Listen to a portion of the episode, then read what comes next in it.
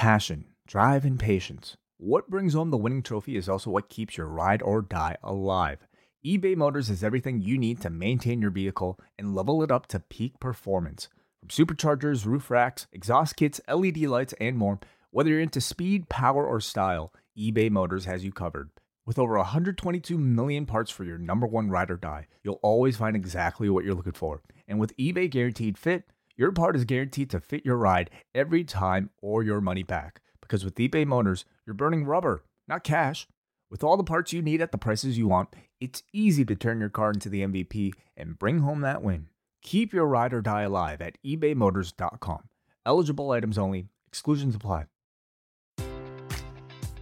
Enjoy all your favorite sports like never before at BetMGM. Sign up using code CHAMPION and receive up to $1,500 back in bonus bets if you don't win your first bet. When you register with BetMGM, you'll get instant access to a variety of parlay selection features, live betting options, and the best daily promotions in the business. And with BetMGM at your fingertips, every play and every game matters more than ever. Remember to use code CHAMPION and receive up to $1,500 back in bonus bets if you don't win your first bet. Place your money line, prop, or parlay bets with the king of sportsbooks today. BetMGM and GameSense remind you to play responsibly. See BetMGM.com for terms. 21 plus only. Virginia only. New customer offer. Subject to eligibility requirements. Rewards are non withdrawable bonus bets that expire in seven days. Gambling problem? Call 1 800 Gambler. Promotion. Promotional offer not available in Washington, D.C.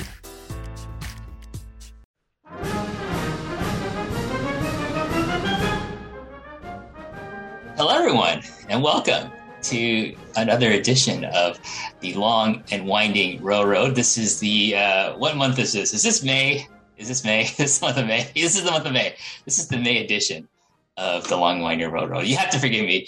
Um, ever since last month, it's been kind of a whirlwind here at the the Long and Winding Railroad headquarters. And uh, joining me on this episode uh, who could I follow Eddie Kingston with, but with one of Eddie Kingston's biggest fans, and that's uh, Richard Benson, aka Benno. Benno, how are you, sir?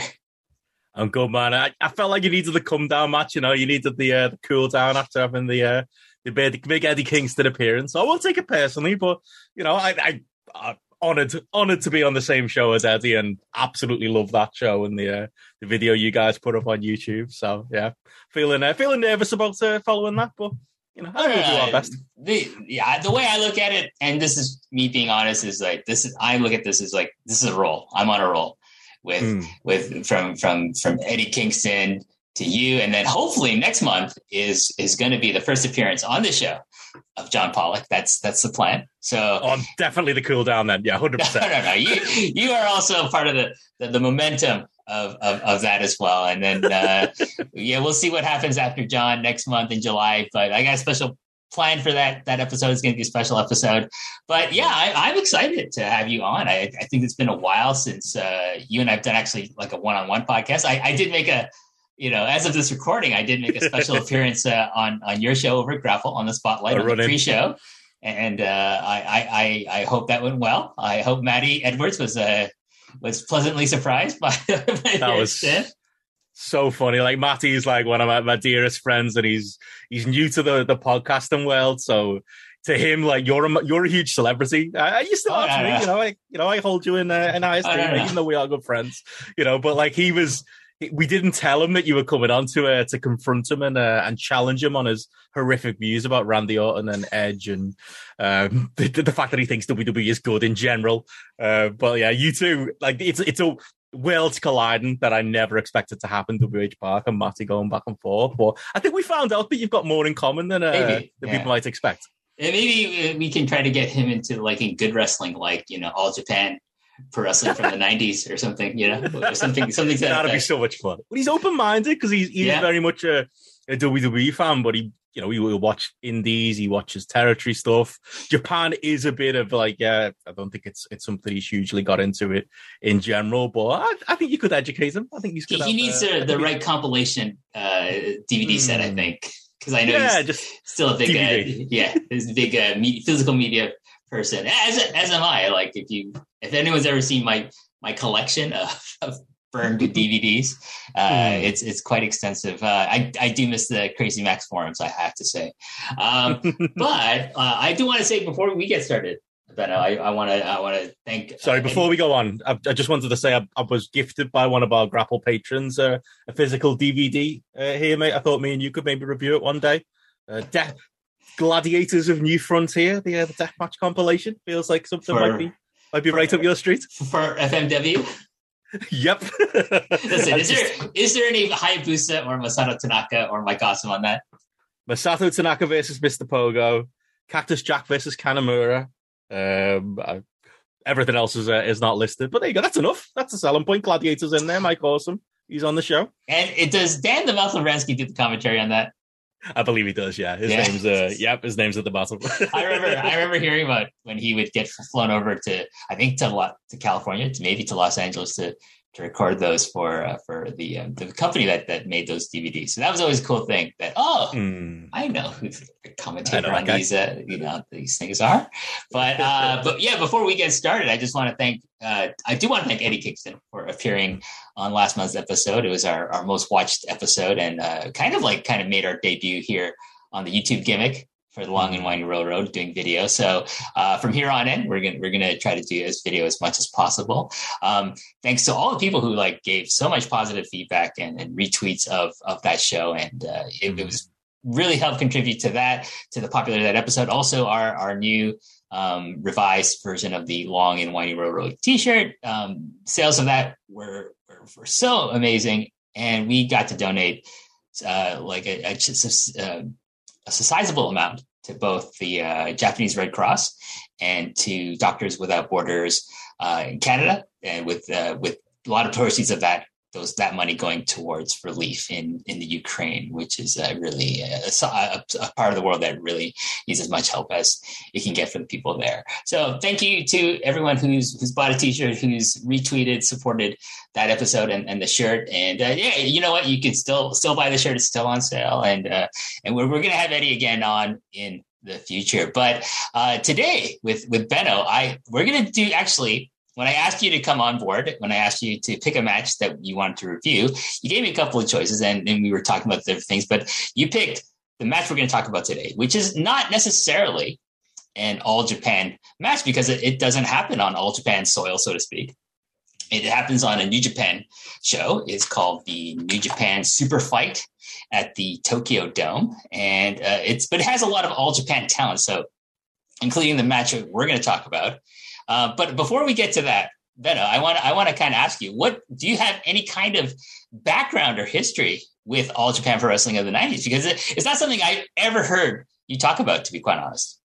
No, we, we had a little period on on Spotlight where um, I was going back and watching watching some old stuff. Like for me, like my introduction would have been through Virtual Pro Wrestling 2 on the on the N64. Like I was I was the nerd who uh, you know getting that imported and you know later on you know uh, getting it to work on on ROMs on the uh, the N64. I also had the I also had the great mod of uh, of No Mercy where I had the uh, the ROH roster in 2004 that I was a, a big fan of and uh, prevalent in the there was a whole scene of that stuff modders and and all kinds. They still they're still going now. People hack moves into the games and and all kinds, but like a big thing in that community was the the idea that like virtual pro wrestling two was better than than No Mercy and better than WrestleMania 2000.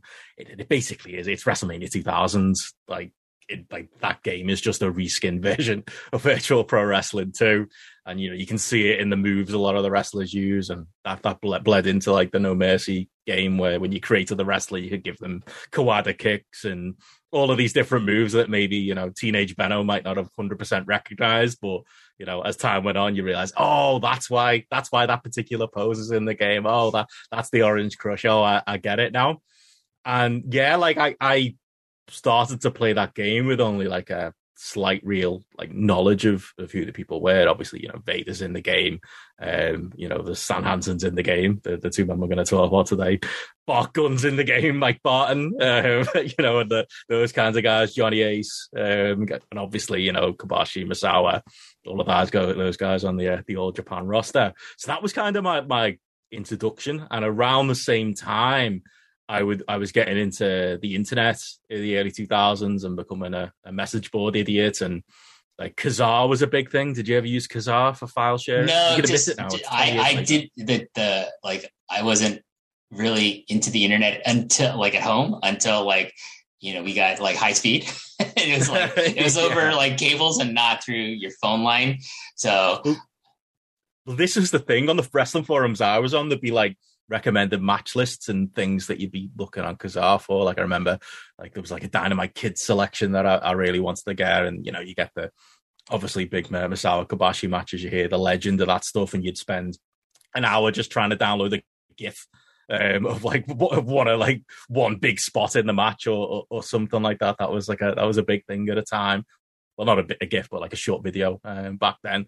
But yeah, that you know, I had dial up myself, and I'd spend like a week you know, trying to download these matches and like leaving it running and hoping that whoever was sharing it was online at the time. It was, it's a different world. These kids today don't know they're uh, they're born with the uh, the modern torrent system. But like, you know, we'll get into the match we're going to talk about today, and that was one of them um, that I had. That's why that's why I mentioned it because obviously, you know, the the lore of the uh, the the Vader's eye and all of that stuff was a was a big thing. But yeah, you know, I think for me it would have been bits and bobs like watching those matches in kind of a jumble of order and maybe not really understanding the full context to it to the point where you know I had a couple I had a couple of comp discs and like one of my favorite things to do was to throw virtual pro wrestling 2 on and you know have like like that comp disc running on the on the side on like a second TV and and watch the matches and stuff. So that was kind of my my my introduction to it. Like uh, have I got you know the the A to Z kind of knowledge of it and the you know year by year what's going on. No, that's what this podcast series is for, and that's what I'm learning as I go with uh, with everybody else. But yeah, definitely, I, have seen more of it than uh, that you, you may think. Okay, that's good. Yeah, at least you know the, the names of all the uh, the four pillars. At least that's that's a good start to, to, to jump from. we'll and, and, and shout out to Virtual Pro Wrestling too. I love that game. I, I have to get a ROM of that because like my I don't think my N64 will work again. That's still got my me. Um, especially I don't have a TV that would play like that scaled of like uh resolution. Like I like I only have high definition TVs and like I'd have to either buy like some kind of device to scale down the TV, which I don't think looks good. I tried that on my TV back in Japan, and I didn't really like the results of that. So I do think I'm gonna have to like either get a ROM of that and get and just buy a, USB, you know, N64 controller and play it on on the computer Sweet. at some point. Sweet, so. Oh it's yeah, never been top to this day. It's never been top because that's the I think the thing that that game got right it was it was always like the finishing sequence and the sway of a match and the, the near falls and how the, the momentum can change. Like they they nailed something in that game that they've literally not nailed in another game since. I I thought the best part was that they had like an MMA engine for the guys mm. who hmm. had a more of an MMA based offense, including actual yeah. MMA fighters that they, you know, because it's Japan and they just call them something else. But if you go through the creator wrestler, you can make certain legit MMA fighters in this game and have them have shoot fights. And they had a shoot fight promotion in there that based on rings. It's an incredible game. I, I, at some point I'm gonna have to like just make the time to like okay download it, set it up, get get a proper controller for the computer with that's N64 based, and then I just start playing it again, including maybe I'll include the 2004 Ring of Honor, uh, mm. the roster in there, and have a match with Kobashi Orange Crush Kobashi versus Samoa Joe. Not not there you go. And, and I just want I wanted to say that Benno does have like legit, you know, four pillars credentials because he has seen Kenta Kobashi live in one of mm-hmm. the greatest matches he's ever had against Samoa Joe.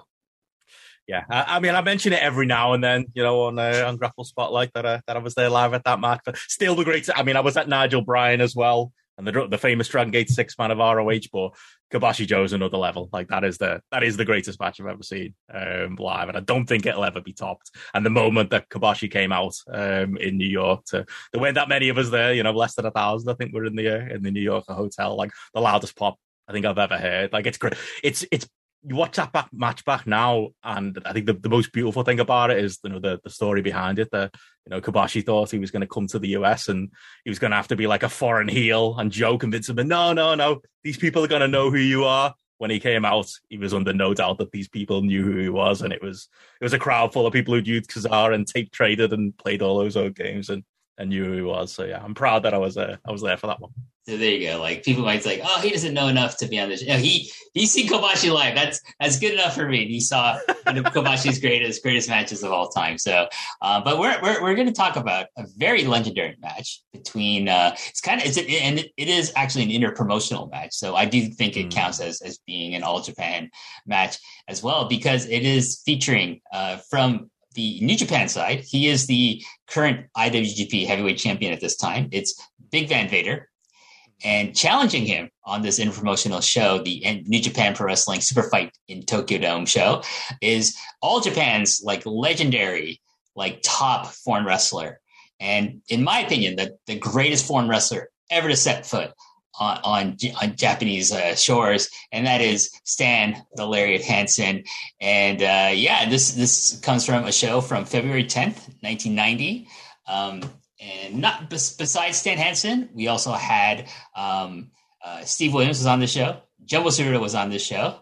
Uh, Yoshiaki Yatsu was on the show. Uh, Genichiro Tenryu and Tiger Mask 2, who was who was of course Mitsuharu Misawa, were all on this show. And and I'm gonna before we get into the match itself, I'm gonna go through the card. But Ben, what, what's your history with uh, this particular match?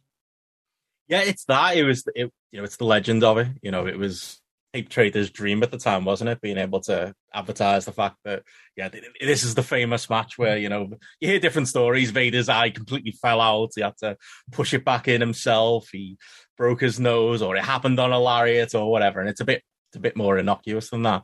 But I was fully aware of like the story. And that was the thing. I think that's, that's the, the drawing factor of this match and why it was one of the ones that, I would have, you know, had at the time, and one, one of the ones that I, I would have downloaded at the time. It's the it's the legend itself more than the match, and yeah, this is the this is probably the first time I've watched it um, in about maybe twenty years, something like that. I don't know if it's um it's one that you've revisited a lot. No, it's it's it's. I think I've watched it maybe once or twice, maybe more than 10 years ago and then mm. yeah i mean it's with, with, wrestling like i think the thing we have to keep in mind with wrestling is that there's so much wrestling just coming out every week. it's hard to keep up. And you know, I love going back. Obviously, that's the whole purpose of this show is to go back and and kind of talk about things that maybe other people don't know about, but have heard about, and revisit these matches and talk about them. And a lot of times for the show, like I haven't seen some of these matches in a long, long time, and I love mm. revisiting them. And this is one of those. And I always remember, like, yeah, this is the match. Like, um, if you're familiar with either Vader, you've heard of this match, and you never heard of Stan Hansen, you've heard of this match. If you if you're only familiar with Stan Hansen, you don't know that much about Vader, you've heard of this match because mm. it is such an important match for both men's histories, and it stems from like this idea of like this rare idea of, of all Japan and New Japan working together on this show. Uh, you know, all Japan helping New Japan out in this case because it is their Tokyo Dome show, and they they you know they wanted to kind of bolster up attendance, and they thought well, what can we do? Well, we can have, uh, you know, to promote some all Japan talent show up on this match. And it, it helped their, their attendance for the show, definitely. But also the idea that you have at this time, like Vader, uh, is you know originally of course he was in the AWA as Leon White and that's the first time he ever met Stan Hansen and and if you ever see clips of that match or the full match I think you can find the full match on YouTube yeah. um, of like Vader just beating the shit. Oh no, uh, Stan Hansen just beating the shit out of Leon White. And then mm. years later, they're both they're both huge stars in Japan. Like Vader is the IWGP champion. He's one of the few foreigners to hold that title. I think he, I think he might have been first foreigner to ever hold that title in in New hmm. Japan. And and Stan Hansen has been you know you know like a, a champion in all Japan Pro Wrestling. He's the most popular you know foreign wrestler to ever come through to to any promotion in Japan, and even to like up to like yeah, I'd say this day, like when I was teaching in Japan, you know, fellow people like I would, you know, people would say, "Oh, you like professional wrestling? Do you know who Stan Hansen?" They would ask me, "Do you know who Stan Hansen is?" Yeah, do you know who Stan Hansen is? Like, yeah. Do you watch wrestling? No, but I know who Stan Hansen is. But then I'd say, "Do you know who Kenny Omega is?" Oh, I don't know who's that. You know, like so people telling me like Kenny Omega is the, the, the most popular wrestler ever foreign wrestler to ever wrestle in Japan is like it's complete horseshit. It's not. It, it, it's Stan Hansen. I could I could prove it definitively because I can go to any nostalgia shop in Japan, like you know, good shop in in in in, Japan, and I could probably find some some fucking Stan Hansen memorabilia from like you know the last 30 years or even and even like even terry funk probably more popular historically than than kenny omega ever was mm. then like and if i try to find kenny omega merch no not not not as easy to find but stan hansen yes and he had such because he had such a, a cultural pen, penetration throughout the japanese you know, society, throughout Japanese society through television and not just being a wrestler, but like in commercials and, and things like that. So he, he, was definitely a legend outside of, of wrestling. So like, you know, people are familiar with him. Oh, he's going to fight this other guy who's like a huge, you know, like wrestling superstar and he's a foreigner and he's a big man. And, and these two at the time, I got to think were, were considered the two best big men in, in wrestling at the time, Benno.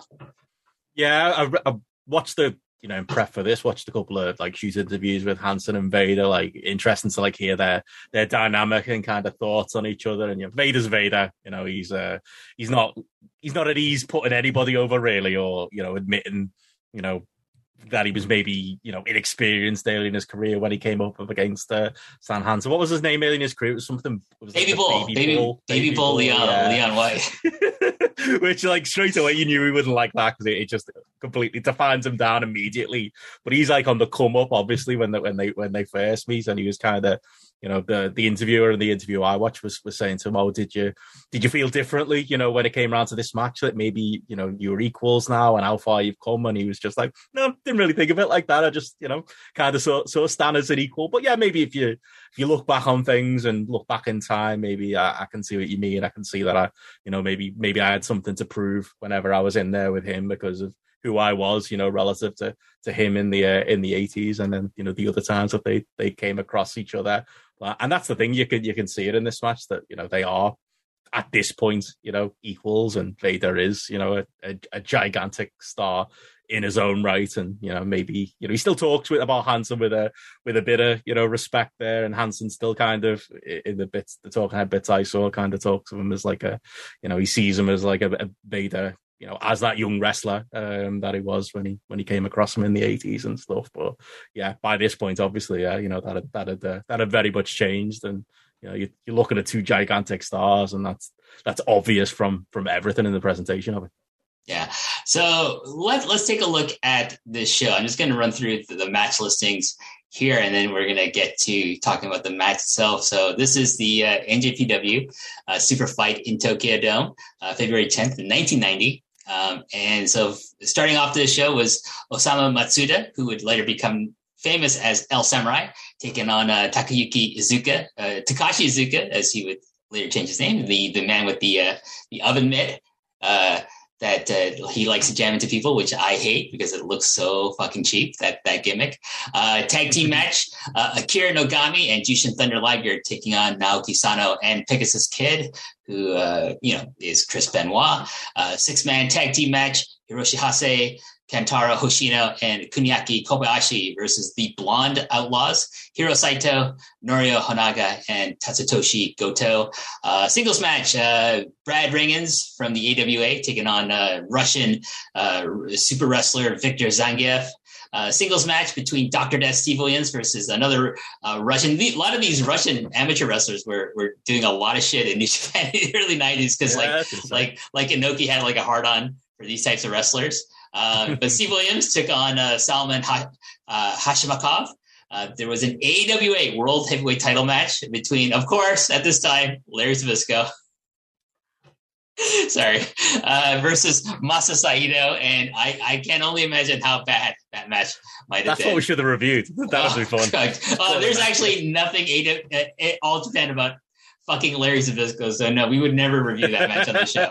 Uh, there's a tag team match between the legendary Jumbo Tsuruta and his regular tag team partner Yoshiaki Yatsu, collectively known as the Olympics. One of my favorite tag teams that I've I've recently discovered by going back and watching old, old matches for featuring Jumbo, and they took on the the uh, New Japan team of Kengo Kimura and Osamu Kido.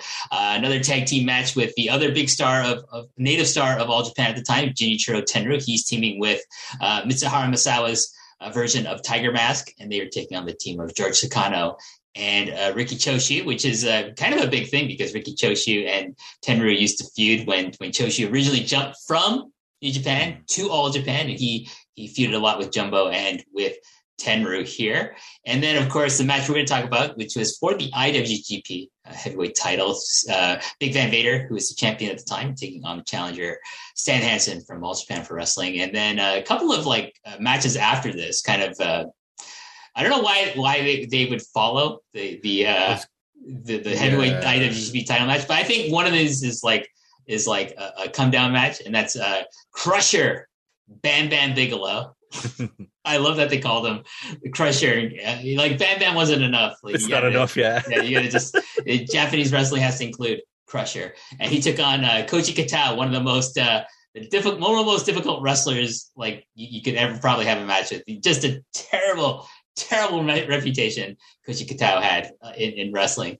Uh, tag team, and then finally uh, the special main attraction tag team match with a special referee Lou Thesz and it was Masahiro Chono and Shinya Hashimoto, two of the three Musketeers, taking on the team, the legendary team of Antonio Inoki and uh, Seiji Sakaguchi.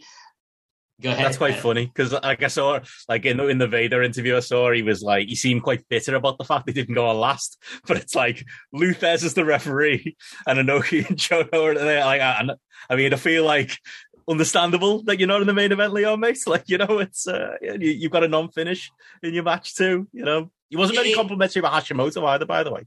Called him uh, called him fat and out of shape in the interview I saw, but you know, I, coming from Vader, huh? Um, I, well, I don't, I, I probably like probably Shinya Hashimoto didn't think too much of Vader, maybe, and mm-hmm. they, they, didn't have any. They had no mutual respect between each other. I, I don't know necessarily.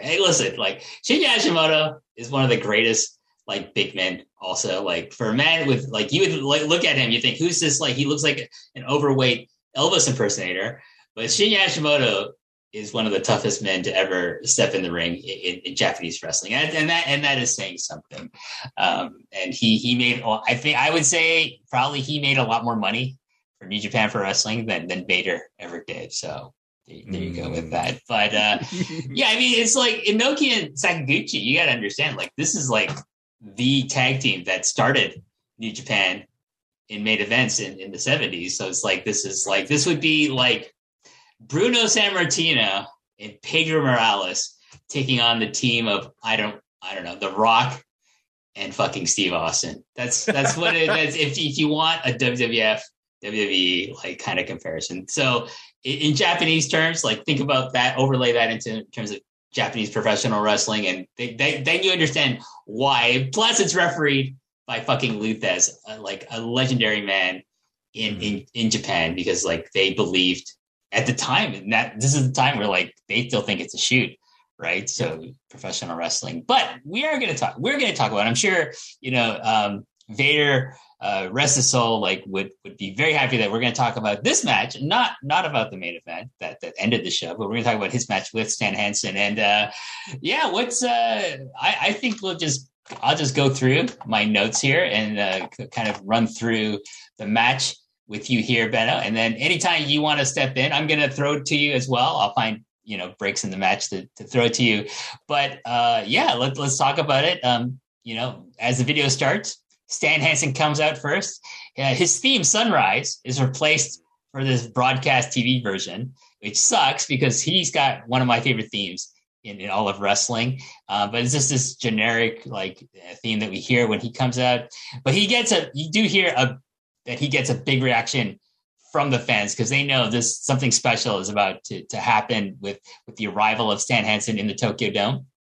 Uh, Vader comes out next, as of course befitting being the, the heavyweight champion of New Japan at the time, and he I, I felt he got even a bigger reaction as being the uh, the home uh, Gaikokujin uh, wrestler of New Japan at the time. And just just so people understand, I use the word Gaikokujin because that means uh, uh, foreign person in Japanese, okay, and as opposed to the the more common word of gaijin, which has very kind of like you know, like negative, I would say even racist undertones. Racist. So like I I do not use that word anymore. And and people I see there's like a bit of a debate about it on, on wrestling Twitter. Week, yeah. And it, here's the thing: if you're pro like using gaijin, I I'll just say this: as someone who lived in Japan for ten years, none of my Japanese friends or students ever referred to me as a gaijin. They always right. said, "Oh, WH Sensei or WH is a gaikokujin."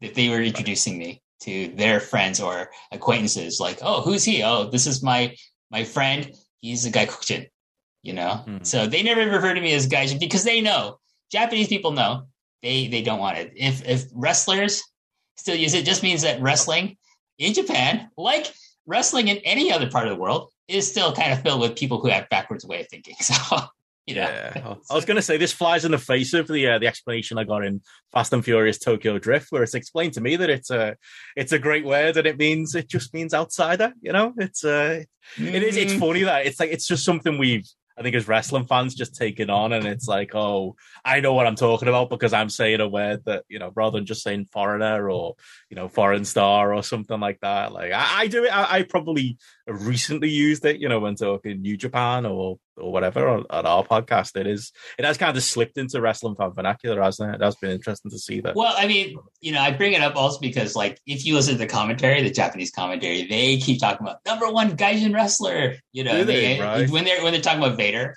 or and Stan Hansen, like who is the number one Gaijin wrestler in this. Right. But like, I, I just want to say to people who are listening that I'm trying to, I'm trying to like kind of educate you about this is a better word to use. And, and listen, if you're too lazy to add two more fucking syllables, like I, I don't know what to say. Like that's your fucking problem. But I will say this: Gai Kokujin. Okay, so it's Gai Jin, and then you put two fucking extra syllables in the middle. Gai Koku Jin. So I just said it's fucking slowly for all you fucking mouth breathers out there. All right, so you have no Making fucking friends excuse. as always. Huh? Me? Making friends as always. Listen, then uh, anyone who's gonna be like, I don't like that he's all woke about this word and shit. Yeah, go fuck yourself. All right. Like I, I don't I don't need these people to be my friends or, or listen to this show. I'm I'm staying out of it. JP already riled up all the Noah fans in the last couple of weeks, so you know I'm trying to make friends here. there you but, go. Like, but the, you know, the point you make about it being used on commentary here is that something you'd hear today? Like, is that something? I that, I don't think I don't think you'd ever hear from like an English commentator covering Japanese mm. wrestling. Um, I I don't know. Like I'm just saying my own experience. Like none of no Japanese person I ever knew in the 10 years that I lived there ever used it to refer to me or right. used it really that much, to be honest. They would always talk about other foreigners um, that they knew as Gaikokujin. So there you go. Anyways, we're you know as soon as Vader enters the ring, like and th- here's one of the things I really love about this match, Benno. As soon as Vader enters the ring, he just goes up to Stan Hansen and knocks off his cowboy hat and this fucking match is is already on. Yeah, I was going to say, depending on who you believe, I think this is the point because I think Vader has said before he broke his nose on the way into the ring as well, and that's what sets him off here, and that's why it starts with like the uh, the jump off. I think it's something to do with his entrance gear that he was, um, you know, that he was like he like he said Hansen broke his his nose before he got into the ring. Yeah, yeah, something to do with when he was taking the the the, the guy the guys off and getting into the ring, and his nose, yeah, was already gone at that point. Okay, um, whether that's true or not, I don't know. I, I don't think Stanson had anything to do with that because Stanson's in the ring, so yeah. and Vader's taking off his his big mask gimmick, which I I love that thing. Like when he would do the the whole thing with like he set off the the, the steam uh, steam machine on that thing. Well, so cool. It's funny. I got a funny relationship with Vader because like you know I was you know I was 12 in 1996 when he debuted in the WWF in the uh, in the Rumble, but I'd seen him on WCW TV on uh, on ITV in the 90s doing like you know squashes against you know he'd squash like three three jobbers, and it, he always came across as like the the biggest badass in the world. And I would go back and I'd I'd watch like the uh, you know the started getting tapes of like the, the early 90s WCW stuff and seeing them. And it was just, yeah, I remember the first time I saw that and saw that entrance and saw the, you know, the smoke. And it was like, oh, what's the, what's the magic behind that? How have they done that? This is so much cooler than how WWF have presented him. Uh, saying that the mask was, would get a lot better as time went on. It was a bit, uh, bit generic, bit, uh, Milano for the mask he, uh, he's wearing in his early days. But oh, that, that one, yeah, the, the, strap mask that he eventually became mm. more famous for is, is much better. His, his singlet, gets much better. Like the, all that that red trim design, I, I'm not a fan of it. Like, but when he gets to like you know like you know Vader feuding with Sting, look mm. the mask is a singlet. It's a great. Yes. Great, great look, and I like the part where you know when I think it's the White Castle of Fear. He wear he wears that like furry white cape. I think that's yeah. fucking awesome too. Yeah. So he's a badass. I love that period of him, like that SuperBrawl three matches. You have the strap match with with Sting. That's one of yeah. my favorites of uh, yeah of all time. It's a great, some great stuff. Um, let's see. So, so they like the hat gets knocked off, and you don't do that to Stan Hansen. So it, it's on. These guys start just like, you know, at first though, I gotta say, it first seems like they want to lock up, hmm. which is weird. But then they just start, yeah, you know, Vader just like starts teeing off on Hansen. It's with elbows to the face, a headbutt, and stiff forearms to, to Hansen's chest. And I gotta think all these moves, all these strikes are super stiff because they're just like like this is Stan Hansen I'm in the ring with. He's gonna stiff the shit out of me. And so I gotta I gotta start off, set the pace with him, and maybe try to legit maybe knock him out, not knock him out, but you know, like kind of take him down a peg or two. But uh hey, this is Stan Hansen. He retaliates with chops and and hit and he hits his forearms to, to Vader's chest really stiffly. Um, there's a bit of a back and forth until Hansen gets put in the corner and uh, referee, legendary New Japan referee Tiger Hattori, breaks it up. Um, from here, they both get back in the middle of the ring, and again, Vader just starts teeing off on Hansen with stiff shots to the face, and and this is you know Hansen just starts firing back. It's pretty even at this point where they're just like trying to beat the fucking shit out of each other, Benno. Mm, I love it. It is. It feels like a real fight. Apparently, this um, this match takes place the day before. I think it was it was it Tyson Buster Douglas took place in Tokyo the night after. Bet you this was stiffer. Like you know, just like probably drew better as well. Uh, to be fair, but yeah, it it is. It that's the thing about this this match, and I remember from seeing it years ago, and you know, rewatching it now.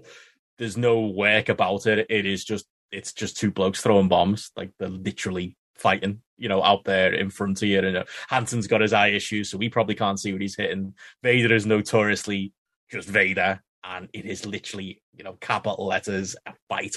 Like that's yeah. got to, so we, we should mention like this about Stan Hansen. He has the worst, by his own admission, he has the worst eyesight when he's not wearing his glasses, and he's definitely not wearing his glasses any of his matches in any of his matches. So a lot of times is why is Vader, why is Hansen so stiff, especially when he hits the lariat? It's because he does not have any depth perception, and he does he just like oh here's someone in front of me, I'm gonna hit them as hard as I can, and and you know what? It, it works like and in Japan they don't fucking care. It's like okay, we're also gonna hit Stan Hansen as hard as we can because he's hitting us as hard as he can. So we're just going to return it. And I think that's kind of the mentality that Vader goes in to this match with is that Vader doesn't need the excuse though. Vader no, could do that with anyone. but he's with Stan Hansen. He knows like, okay, I'm gonna. He's gonna. He's gonna hit me really hard because he's. I think he, he even Hansen will say he's legally blind without his glasses on. So he's just gonna stiff me. He's gonna potato me. So I'm just gonna do the same thing to him. But yeah, I mean, Vader had the reputation of of doing the same thing to his opponents for sure. Um, it's it's a pretty even fight, and we'll we'll call it that. It's a fight. It's not really a match. It's a pretty even fight at this point. Uh, Vader is able to get off a short range clothesline that that really pops the crowd, and this crowd is is pretty much into it for the most part. There's kind of ebbs and flows to their their reaction depending on like where they're fighting, and we'll we'll talk a bit about that as we get through the course of the match. But uh, he follows up with a stiff kick to the gut. But this is where you know this this this kick I think just sets off Hansen for some reason. Hansen really starts laying in with these stiff, and I I have this all in caps, that are like stiff elbows to the face of Vader, with with Vader firing back as well. But I think this is where along along this exchange that Hansen hits him so fucking hard to the face that that Vader's eye pops out of the socket because now you just see like okay vader's got something wrong with him he's trying to slow down this match because uh, vader gets hansen in the corner. And this is like where he's like you know he's got his he's got his head close to hansen's head and just tells him stan this is i'm just guessing. I'm i'm, I'm guessing what's being exchanged here but this is my guess what's being said. Stan my fucking eye popped out. Yep. And like that that little is the, the moment where they kind of go into the armbar here as well. Like it's like because I was watching it going, why is why is Vader doing an, an armbar? I was like, oh, I don't know why. and it's just yeah, clearly there's a bit of communication going on here. Clearly, you know, something is uh, something has gone wrong. But fuck me, like it's it's nasty when you actually get to see it. So yeah, he does go into this armbar spot. He takes him down to the mat, and it's just like this is such a weird transition. But mm. okay, what we know now, it makes perfect sense for him to try to give himself a breather and try to communicate with Hansen when they're down in the mat and just like you know tell him like you know try to go from there. Uh, Vader gives up the armbar and gets up so he can take off his mask. And when he takes off his mask, you can see there is something seriously wrong with his right eye.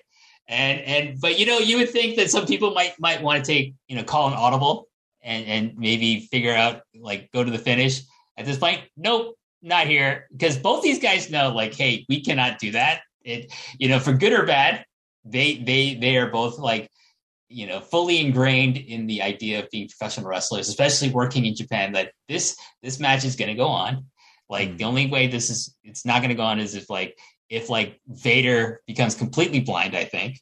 But thankfully that doesn't happen in this match. But uh hansen just you know vader gets up takes off the mask. Hansen just presses the attack and, and on vader but you know vader whips him into the corner and hits his signature Vader splash. So you know it's still a work. It hasn't devolved into a yeah. You know, like people say, how do you know when it's still a work? If someone Irish whips you, it's a fucking work. Okay, because no one's gonna fucking.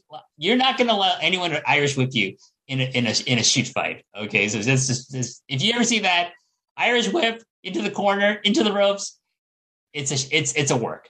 Just so everyone understands that if, if you've had any confusion about that. Um, there are some pretty gross camera shots here Benno, of the eyes swollen up.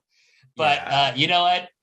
This doesn't deter Hansen I, from sending shots to the face still I love I love that but like this is like a, a, big thing for me in this match that you know Vader obviously takes the mask off and I think it's more you know because his eyes so fucked up rather than just want to show it off. And you know I think this is this is the first time people have seen him properly unmasked, I think, um, in Japan. So that's a big moment.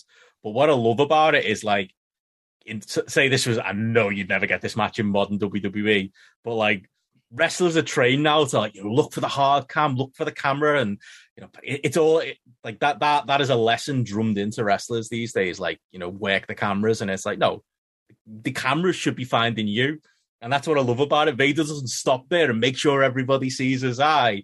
You know, he's you can see he's concerned for himself and he's trying to keep Hansen away and he's trying to keep moving. But you get those little split seconds where the camera finally gets him. And that crowd response when the crowd actually see how fucked up his eyes is just like it's it just it absolutely adds to the match and it adds to the mythology of the match and it adds to the atmosphere of the match and it's done in a in a natural way. It's not done in a way where it's where it's you know it's obvious that he, he wants everyone to see it you know, we all kind of catch it at that that same moment and all have that same reaction, you know, together. I'm not sure if at, in 1990 if the Tokyo Dome is set up to have a giant screen. Uh, mm-hmm. I'm going to assume that there is some kind of like massive screen for the for its for the time Most, that people yeah. for people to see like on like and there are multiple screens. There's probably there's a, a, a multiple screen set up above the ring um, mm-hmm. with the lighting rig. So like the, the fans, even in like the cheap seats, can see on the screen that like this you know this really disgusting image of Vader's eye. Like I, I am assuming I, I think it was probably popped back in at this point, but it is so swollen up. It is you have to be concerned about this man's eyesight, but not Stan Hansen. He's not concerned about the man's eyesight at all. so from here, uh, Stan, uh, Stan Hansen snap mares Vader over. He drops an elbow to uh, Vader's shoulder and then locks in a rear chin lock. Uh, Vader gets up and hits a headbutt and unleashes a flurry of shots to the head and midsection of Stan Hansen. And these all look very painful. I know. I think he's like, like I would almost say this is maybe a receipt for the eye, but it's just like this probably would have happened regardless of the eye popping out or not. Uh, Vader tries for another Vader splash in the corner, but Hansen gets out of the way and hits Vader with a back suplex, which pops the crowd because they're like, "Hey, oh my god, you got Vader up for like a suplex." Um, Vader recovers, shoots Hansen into the ropes, and is able to connect with his Vader splash again this time. And uh, yeah, Hansen gets up, hits a nasty looking shoulder tackle on Vader that that knocks him down. I, and at this point, I just want to say like the pace that these two men are working at is just like nonstop. Like they're just like one gets the advantage, then the other one gets the advantage, and they're just like hitting each other with pretty, pretty like you know hard body shots and shots to the face, and it, it's pretty amazing that like Vader Vader is is like just still willing to to stay in this match and yeah. and get and get hit in the face. Like there is something that could go wrong again at any minute with Stan Hansen, and and he's still willing to to do it. It's like it's that whole mentality is like we have to finish this match. We have to finish this match. We cannot end it sooner than it's meant to to, to end.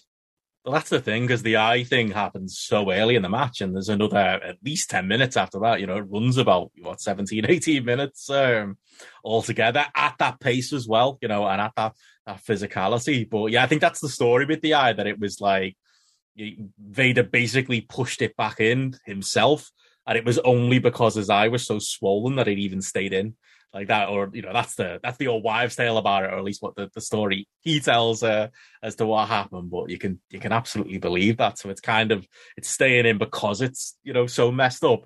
But yeah, they don't they don't shy away, and there are little moments like you know even you know you mentioned there where you know Hansen takes him down and grabs the headlock, but I even like that because you know yeah you know his, his, eyes all messed up. You want to work a headlock, you want to get in there, you want to you know put football pressure on uh, on on where where the man's hair, but they find their rhythm again and they just they just keep going at it. And yeah, that's a big thing for me that this is, you know, a 16, 17 minute match and it doesn't stop. It's all action. It's, you know, it's it's just awesome. It's just an awesome spectacle to watch.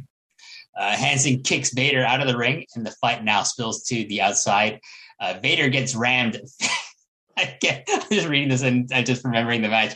Vader gets rammed face first into the post, and then Hansen whips him into the guardrail. Then Vader's like okay, yeah, you know, like I'm not gonna try to stop this. Like he gets rammed face first. Like yeah, it's a work, but still, the what? It's only a mill- millimeter of what can go wrong, right, Benno? Like if mm. with that with, with, a spot like that. So um, thankfully, nothing happened more than that. He gets whipped at the guardrail. Uh, as Hansen follows up, Vader launches himself and hits Hansen with a super stiff lariat and and this is this is a great moment that the crowd pops over because oh my god he hit Hansen with Hansen's own move. I mean it's a move that Vader would use as well, but to be able to hit Hansen with the lariat in 1990 uh, is, pretty impressive and it it does uh, it does knock him down I believe here. Uh, Vader picks up Hansen and in a scoop and then drops him midsection first onto the guardrail and hits another splash that sends Hansen into the front row seats and if you were never to have watched this match before and you understood how big matches politically are protected in Japan or anywhere, actually, not just in Japan, anywhere in the world, you think this is where this match is going to end in a double countout to protect both guys because one is the IWGP Heavyweight Champion, the other guy is Giant Baba's favorite foreign wrestler, one of his biggest stars. And there's no way, okay, how are they going to do this match? You think okay, if I'm in the crowd, then I'll, think this is probably where this match is gonna gonna end. Even if I'm not smartened up to how wrestling works, I think this is probably because this is like a traditional thing that happens in Japan. Like, okay, two big stars, neither neither of them can lose. They're gonna they're gonna do a count, and you think the count is gonna happen maybe at this point, but it doesn't. Vader grabs Hansen by the hair, leads him back to the ring, where he throws him back into the back into the ring, and the roar from this crowd is so loud because they're thinking, oh, it's not going to end here. Oh my God, this match is going to continue. We might get a finish. And and this is like something we'll get back to throughout you know the course of this match. Yeah. But I thought that was a great moment that they kind of you know defied expectations and the crowd rewarded them with such a loud cheer for, for the just the simple act of Hansen getting thrown back into the ring. Yeah, and I think the match needs that to, to be the legendary match that it is because it would be easy to write this off as the the match with the gimmick, you know, the eye, and the match that ends in you know uh, in, a, in an unsatisfying finish. And if it had stopped here, yes, you know, I could imagine that happening and imagine it, it being disappointing. But I don't know if they called an audible or they, you know, they they knew that the, the crowd had would maybe yet be smartened up to the fact that it might be coming and they wanted to tease it either way, it's inspired because yeah, it gets you know the crowd going, and I think this extra you know three or four or five minutes that, we get out of it is what elevates this match, despite you know the the finish that's coming. uh, there's a series of body shots from Vader to Stan Hansen. Hansen rolls out of the ring with Vader following him, and and I made a note that crowd the crowd enthusiasm noticeably lowers as they know that this dream interpromotional match is more likely to have a fuck finish double count out while both guys are out, you know, on the floor mm. here. So it is interesting. Anytime they go out, the crowd is not into it at all because they mm. think because they're educated. They know they're conditioned to know like uh, this might be, and we're not going to get the finish that we want to see. We're going to get the finish that we're probably likely to expect it mm. going into this match. But you know, the crowd does cheer when Vader throws Hansen back into the ring. These guys, I think, are just fucking with the crowd at this point, which is great. I'm all for it. Uh, there's a big power slam from Vader, and he goes for the pin, but only gets a two count here. And this is like this is like this is great because this sequence is now they're going for like going for covers, trying to pin each other, and every time they do, the, the crowd noticeably gets like more and more into this match. Um, Vader goes for the to the top rope and hits a Vader splash from there, and goes to cover Hansen, but only gets a two. The crowd is well into this, like because now they're they are stomping their feet, Benno, and you got you got to keep in mind this is not Korakuen Hall. This is not even like Sumo Hall. This is the Tokyo Dome, and I have been in the Tokyo Dome many times. And to have that much sound carry over, that we can hear it on on the video of this is, pretty impressive. That these people are that there's enough people in the Tokyo Dome, like well into like being into this match that they're gonna like stomp their feet and you can hear it on the broadcast. Definitely, and it, it does feel like they've been whipped up into a frenzy by the violence of it, by the chaos of it, by you know the the want for this to to, to finish in the ring, and the want to you know to see stuff. I mean, it speaks to the star power of the two of them, the credibility of the two of them, and just yeah, just how over they both are here. Because yeah, it's awesome. Yeah, there's and there's a point now where Vader gets on top of Hansen and starts mm-hmm. laying in some more body shots. And you can hear there is a noticeable Stan Hansen call, a Hansen call from the crowd, which you would think most of these people are are are New Japan fans, with maybe right. a with like a percentage of them being All Japan fans. Because that's the whole point of having the, the All Japan involvement is to get those fans to come to this show as well. But um, but I just made a note that this is a this, this is a, definitely a showing of how his appeal transcended like the borders of being an all Japan wrestler to being like just a, a cultural phenomenon to, to yeah, degree in, in, in, in Japan, uh, you know, and like, so there's like, I, I think a lot of fans don't care that he's a New Japan wrestler per se. They're just like, oh my God, it's Ted Hansen. I know who he is, regardless of which promotion you follow. Um, yeah. Vader drops a big elbow to a prone Hansen and gets a two count. Uh, at this point, Hansen fires up and hits a couple of blows on Vader. Vader whips him into the ropes again, but Hansen ducks a back elbow and then is hit with a lariat that sends him to the outside yet again. this is great. This is all Vader putting putting the you know hitting the lariats on Hansen. Hansen has not yet hit his lariat on on Vader. Mm. Uh, Vader puts Hansen up against one of the ring posts, lays in a shot, and then goes for the splash again. But Hansen gets out of the way, and Vader ends up posting himself and uh, kind of a glutton for punishment to himself. Like he's he's hitting the post yet again, Benno. A third time, yeah. He just he can't help himself. He's into it. He's, he's feeling it. That makes sense to me.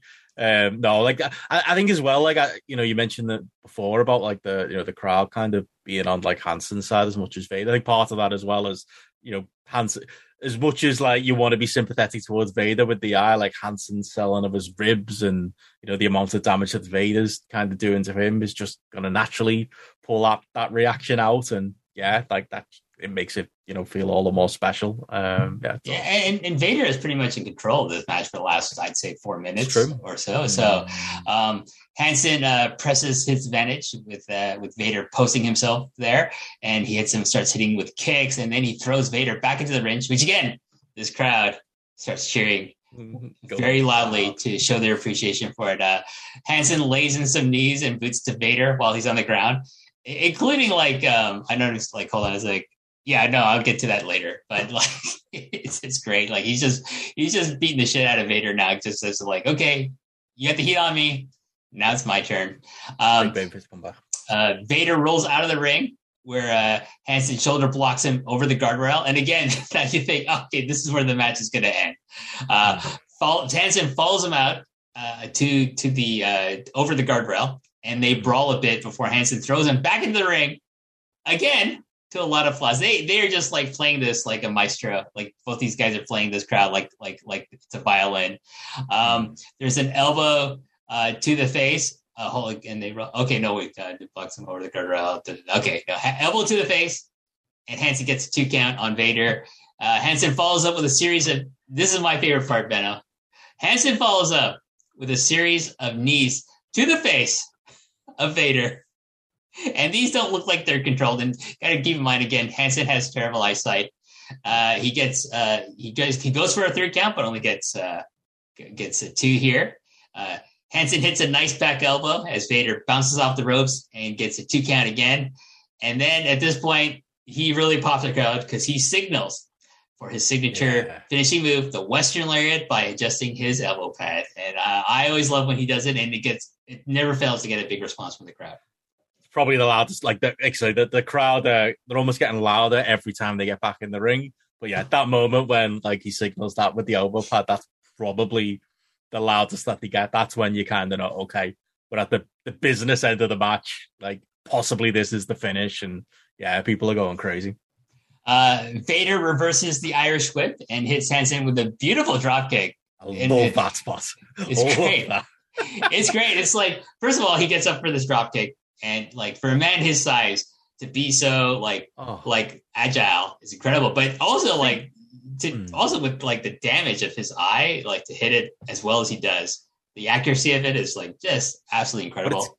Great because it's like like you say that you know the signaling with the elbow pad, the fact that the, the lariat's coming, like just adding that extra bit of drama, you know, the, the Vader reversing the whip, and then to add to it, it being a drop kick, which gets a huge response. was perfect. And I always loved that about Vader. Like you hear the the criticism of Vader. I think I've heard Jim Ross say before about him that like, you know, he'd have had a you know a, a longer, more successful career if, you know, people hadn't gotten his ear and told him he should do moonsaults and and drop kicks. And they're like, ah, that's what made Vader Vader though. You know, he was special anyway, you know, as as a guy, you know, he walks out and he's special, you know, just looking at him and you know his, his presence and everything. But it's that it's that extra bit, isn't it? That's why he is over to the to the level he, he is. It's these it's these little moments, the fact that he can pull something out like this, and it also it's not just done just for it's not Keith Lee just doing a, a high spot in AEW, which is you know I very much enjoy when he does. But this was Vader does this because he's desperate, because he's you know he's a wounded animal and he's about to be put away,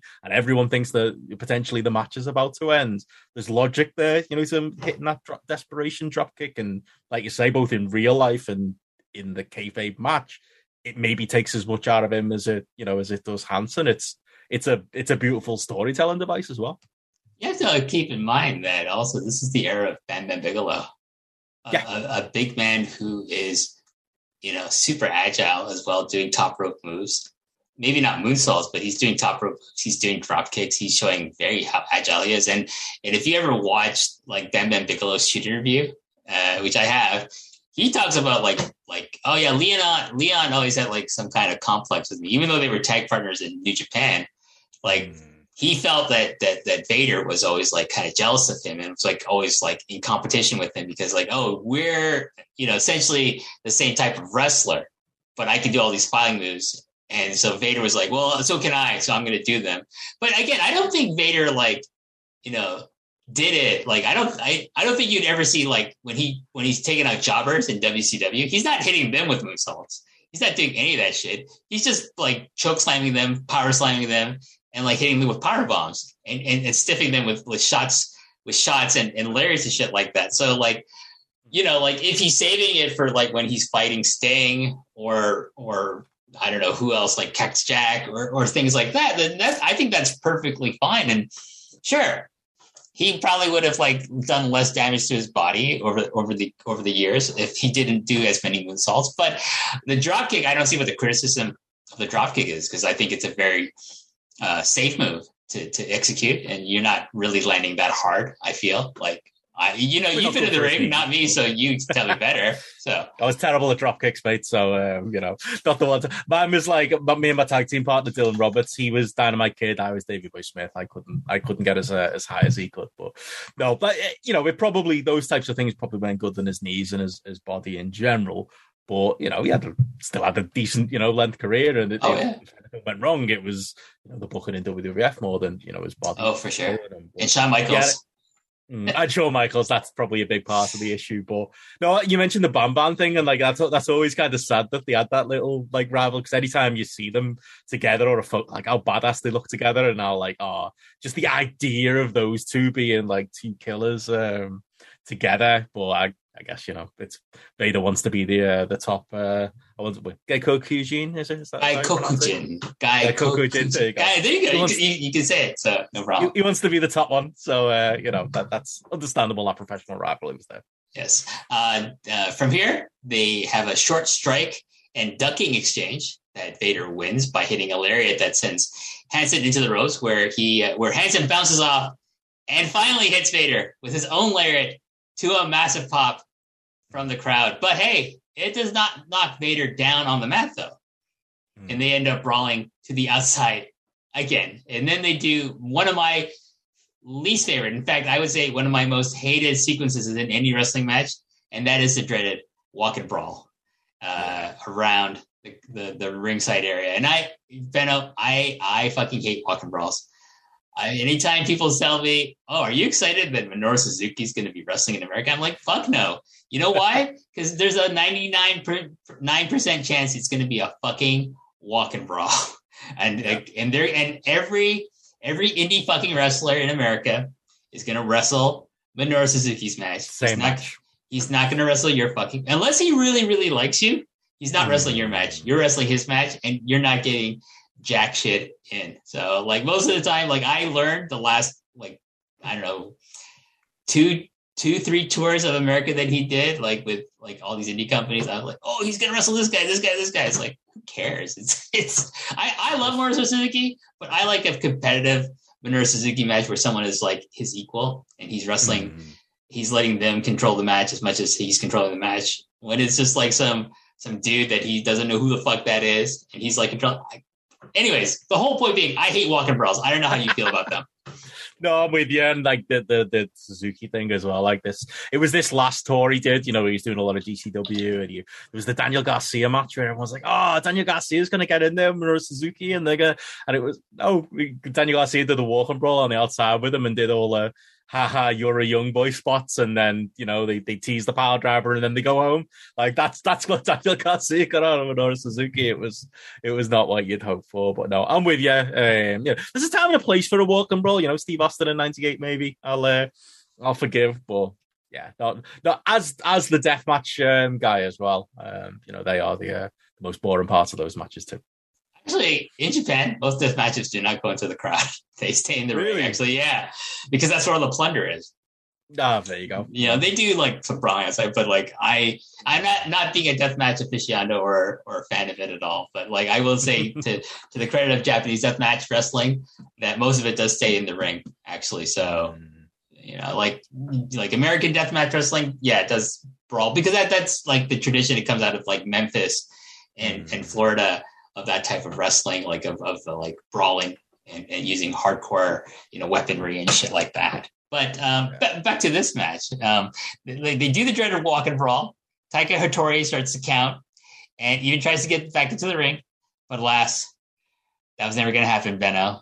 And uh, there's not going to be a clean finish. And this match ends in a double countout in 15 minutes and 47 seconds. And the crowd is not happy with this.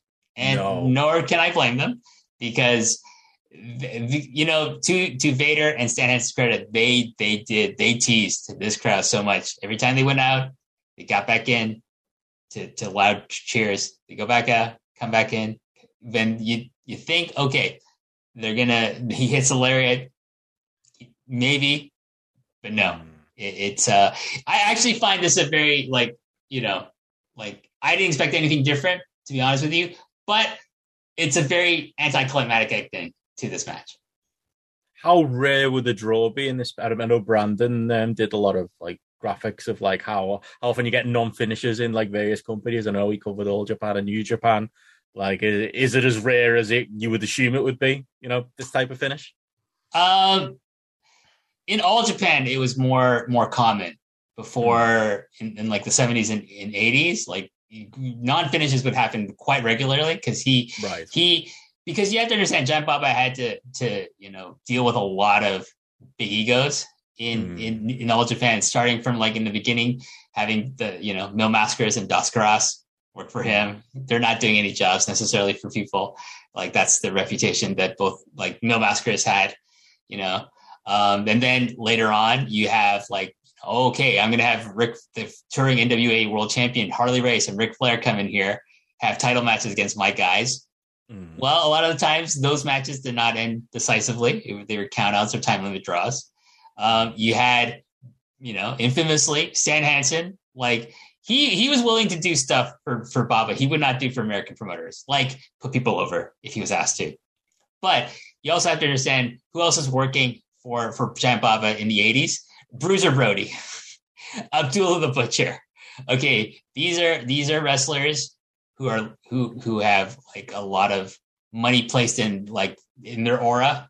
You know, Brody and Abdullah, I think especially, and you know, Giant Baba is a, is a promoter that they were willing to do business with if if it was only done sparingly, right? right. So a lot of times, Bruiser Brody is not putting over Jumbo Tsuruta or Tenryu cleanly. It, it, might be a draw. It might be, and then he has to protect his native guys. He has to protect Tenryu. He has to protect Jumbo. So these are the things that kind of like Baba did.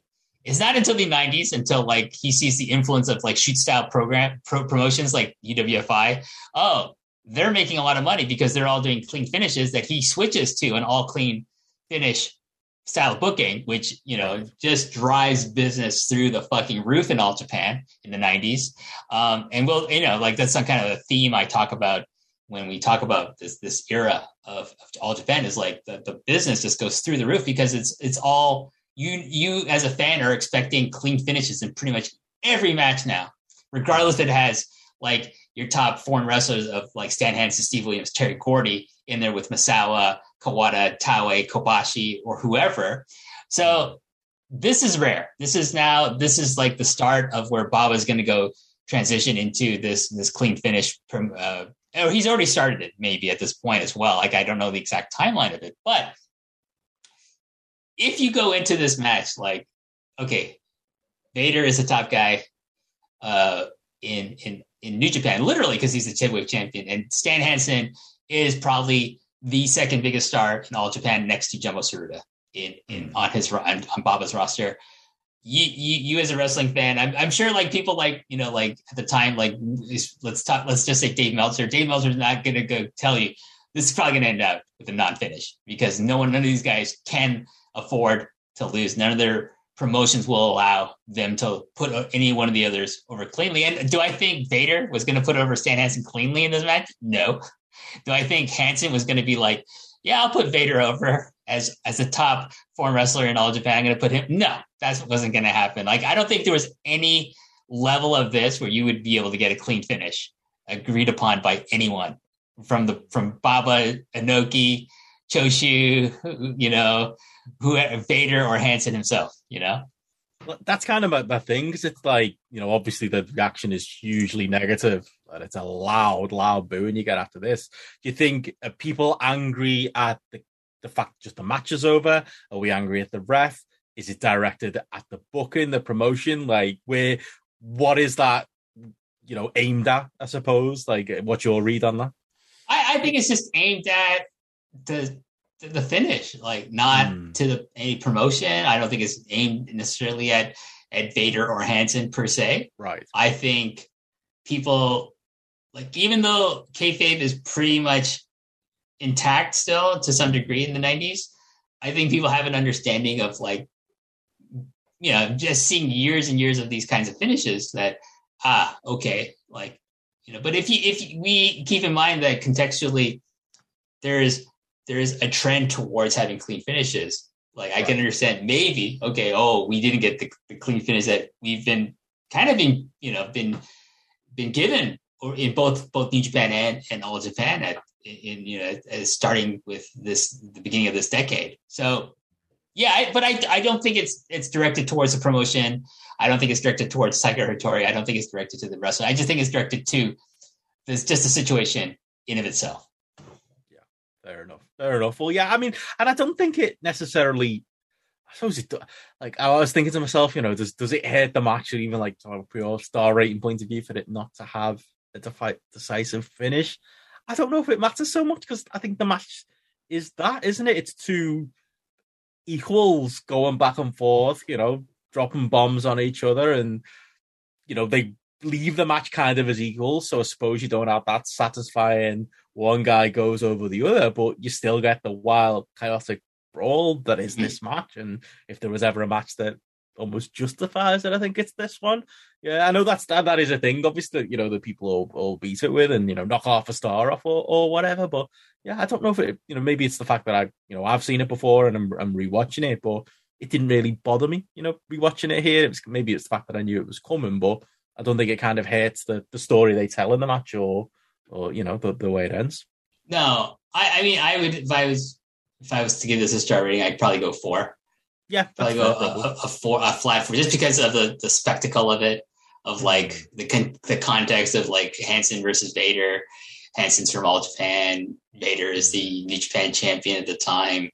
But um, yeah, it, it's it's a fun match. I just, but I, you know, like nothing can like I still got to say, like, yeah, the, the finish is very, very anticlimactic and it is what it is. Um, but you know, like they they you know both guys you know get back in the ring. Hansen gets back in the ring first and does his trademark youth you know with the with the bulls you know youth and then uh you know he gets a chorus of boos from the crowd which is funny and then he yeah. just goes back to his dressing room and you can see uh, one of his attendants that he goes back to the dressing room with is, is Kenta Kobashi uh, here and that's kind of cool to see uh, Vader gets back gets back into the ring right after Hansen leaves, and then he, with his arms raised, and he, he gets a much better response from the crowd because he is the he's the hometown champion, yeah, and and it's yeah, it's, it's it's a it's a cool moment for Vader. I think you know like you know if anyone deserved it in this match, it's him.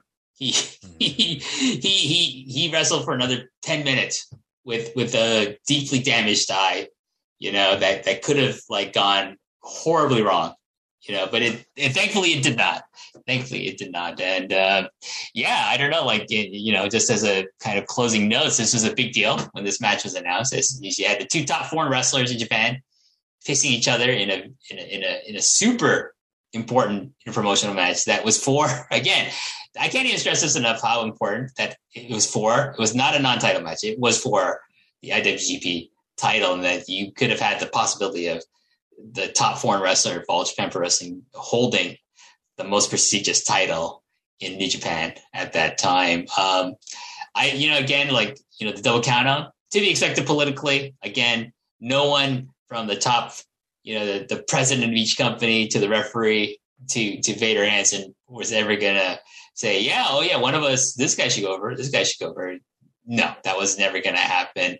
Um, yeah, and uh, I I think it's it's yeah it's a legendary match. I think a lot of it has to do with the context of the positions of both Vader and Hansen at this time. That it's a hmm. actually really stiff match, and because Vader's eye popped out during the course of it, and he pushed it back in.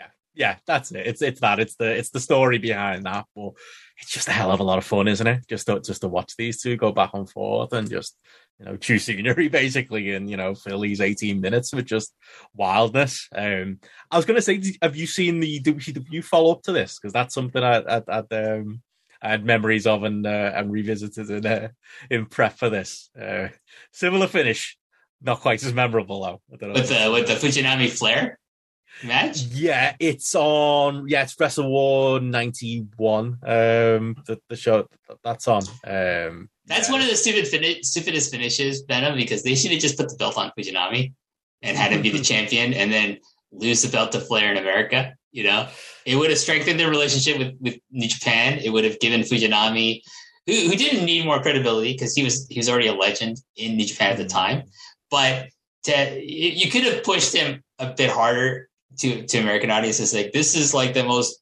you know the most popular wrestler in Japanese wrestling. He's the current WCW World Champion. He's going to defend the title against Flair in a rematch. I think they just had a decisive finish. It's it's really I just think you know to get on that topic, it's really it was a really dumb maneuver. But hey, it dumb maneuvers by WCW brass, top brass. It's, in ninety one. In ninety one, it's to be expected. But a lot of the, uh, a lot of the, hmm. the some some amazing matches, especially between the juniors of New Japan and, and the cruiserweights of WCW. Some fantastic stuff. Like I still think the Shinjiro Otani versus Eddie Guerrero match. If you've never seen that, Benno, I highly recommend it. Oh, you're an Eddie Guerrero uh, denier. Let's not get into that. I don't need any more heat. Listen, I will say this: Latino Heat, Eddie Guerrero. I'm not a huge fan of. I just think this is this is where this is where we agree. Yeah, you know, like that's where for me it's like I don't have as much love for Eddie in that period, even though he's the WWF champion at this point. You know, mm. it's too too gimmicky, too much to like. I hate that character. To be quite honest with you, I just think it's really a really terrible character. Um, but WCW Eddie Guerrero, I love. New Japan Pro Wrestling, Black Tiger 2, Eddie Guerrero, I adore. I just anytime he gets to fight any of the juniors from New Japan, Liger, El Samurai, Benoit Malenko, yeah. um, you know, and Shinjiro Otani, Koichi Kanemoto, I absolutely. But you know, maybe in the future, if I ever, when I, whenever I end up finishing this series, maybe I'll do my other great love, uh, which is 1990s New Japan Junior Heavyweight Wrestling, not the heavyweight wrestling, the junior heavyweight wrestling, I think is just as good as the All Japan heavyweight wrestling. But uh, awesome. yeah, I think I, I, think we will wrap it up here. Any any final thoughts about this match, Benno? Yeah, I mean, I was just gonna say, like, it's an absolute banger. Like the comparison I was going to make, like briefly to that Wrestle War '91 match with the two of them, they try and transport this match to America and do a lot of the similar things, but with the audience not really understanding why it was important. You got you got Jim Ross on commentary trying to explain, you know, what a big deal this match was in Japan the year earlier, and you know, explaining how dangerous these two are. And they do a similar. I don't even know why they do it in WCW a, a DQ brawl to the back. I'm not sure politically you needed to do that at that point. And it was quite interesting seeing them side by side. Okay, here's one where it really works, and here's the two of them on more of a night off where it doesn't. But you know this the the match we reviewed today it, it's it's special. And you know it might be because of those those real life reasons and the and the and the injury to Vader and the and the gimmickry surrounding that. But it's two you know heavyweights in there you know absolute prime blew my mind by the way watching this that uh, that Stan Hansen was 41 um, three years older than I am today and he looks about seven he looks like he looks like someone's grand he always looked like someone's granddad didn't he? That, that's Stan Hansen that's uh, like in the, 70s he looked like in the 70s he looked like he was 45 exactly just, just yeah. a kind of weathered face that he has the mustache. It's oh. it is it's it, it's something to to behold still a young man here, still in you know very much in his uh, in his prime, I would say by by my standards. And yeah, yeah just seeing two heavyweights who are massively over, you know, as foreign stars in Japan, just go at it really. And yeah, if anyone out there hasn't seen it, you know, hopefully we've done a sell job on it because it is it's oh, something. Yeah, it's it's readily available for you to watch for free anywhere. We'll have a link in the show description for this for this episode. But before we go, I want to make one quick note. If you're talking about like kind of interpromotional like foreign wrestlers facing each other. I think one of the best examples of that is the Steiner brothers versus Stan Hansen. I uh, know Steve Williams and Terry Terry Gordy in WCW because you had the top foreign tag team of, of New Japan and the Steiner brothers taking on mm. the top foreign tag team uh, for for for for all Japan Pro Wrestling meeting in WCW for WCW tag and, and the NWA tag team titles and and they they had decisive finishes in in those matches because they were, you know, at that point, Gordy and Williams are pretty much WCW contracted wrestlers, so they didn't have to really worry about Giant Baba too much. And and Steiners were still considered, you know, like more WCW wrestlers, but they they again they were the top tag team, uh, you know, wrestling in in New Japan in the '90s. So it was like for me as a fan who was like really starting to follow this stuff, I was like aware, being aware it's like wow that's that's amazing that they're these guys are having a series of matches against one another and there's decisive finishes because Gordy and Williams get you know get the upper hand in a lot of these matches. The one I remember is uh, I was just trying to remember if it was from that show, but it is like one of the greatest WCW shows of all time, Beach Blast '92 the one with a uh, Sting Cactus Jack on it, uh, with the, the clothesline finish on the stage, and Steamboat Rude in the Iron Man match. And yeah, they go on last, don't they? The, the Steiners and uh, and Gordy Williams. That one, that one is a draw.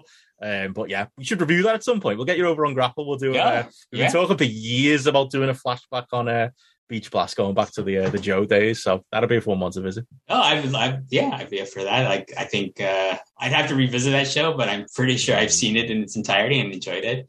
But uh, it'd be nice to revisit it. But yeah, but um, yeah, we're we're gonna wrap it up with here. I want to thank Benno. It's very late for him by the way. So I, I, thank I thank him for for, for staying up late to to do this match with me. And uh, yeah, next month we're gonna we're gonna have a special match. We're gonna do the anniversary of a very very important match in the history of not only All Japan Pro Wrestling, but but in wrestling in general. And I'm not gonna necessarily reveal it right now, but I will reveal that our planned guest is to be the first appearance of my post Perez co-host and the the the head the head cheese over at Post Wrestling. That's John Pollock.